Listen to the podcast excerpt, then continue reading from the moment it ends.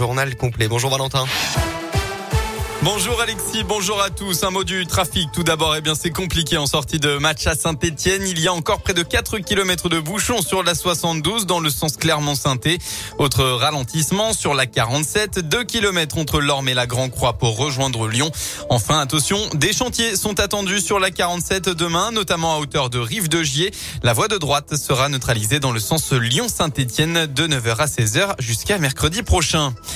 À la une de l'actualité, la Russie accusée de crimes de guerre. Le président ukrainien Volodymyr Zelensky a accusé aujourd'hui Moscou de commettre un génocide en Ukraine au lendemain de la découverte de nombreux corps dans les rues d'une ville près de Kiev après le départ des forces russes.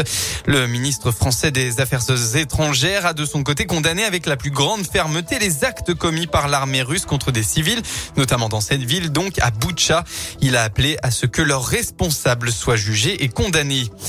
Dans la région, le très beau symbole pour Gabriela Papadakis et Guillaume Cizeron, pardon. Ils étaient cet après-midi à la patinoire de Clermont Métropole pour un gala de patinage artistique.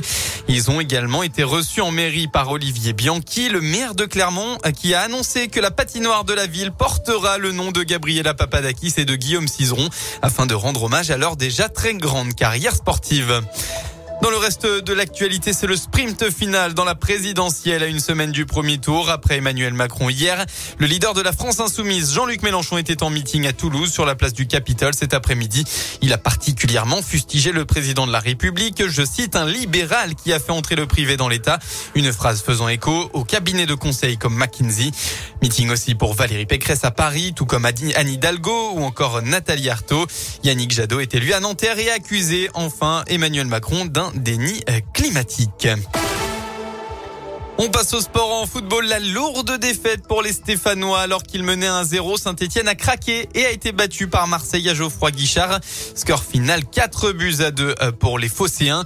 Une mauvaise opération au classement, mais en parallèle la grosse désillusion pour le Clermont Foot aussi dans un match à rebondissement face à Nantes à domicile. Les Clermontois sont revenus au score par deux fois, mais ça n'aura malheureusement pas suffi. Ils se sont inclinés 3 buts à 2 face aux Canaries avec notamment 4 buts en 9 minutes.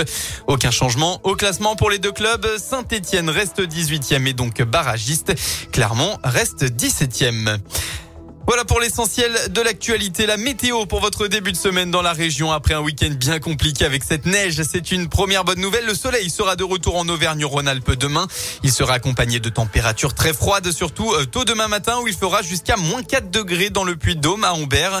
En revanche, dès mardi, une perturbation pluvieuse viendra s'installer partout dans la région et va radoucir le mercure jusqu'à au moins samedi. Et vous aurez demain entre 8 et 11 degrés.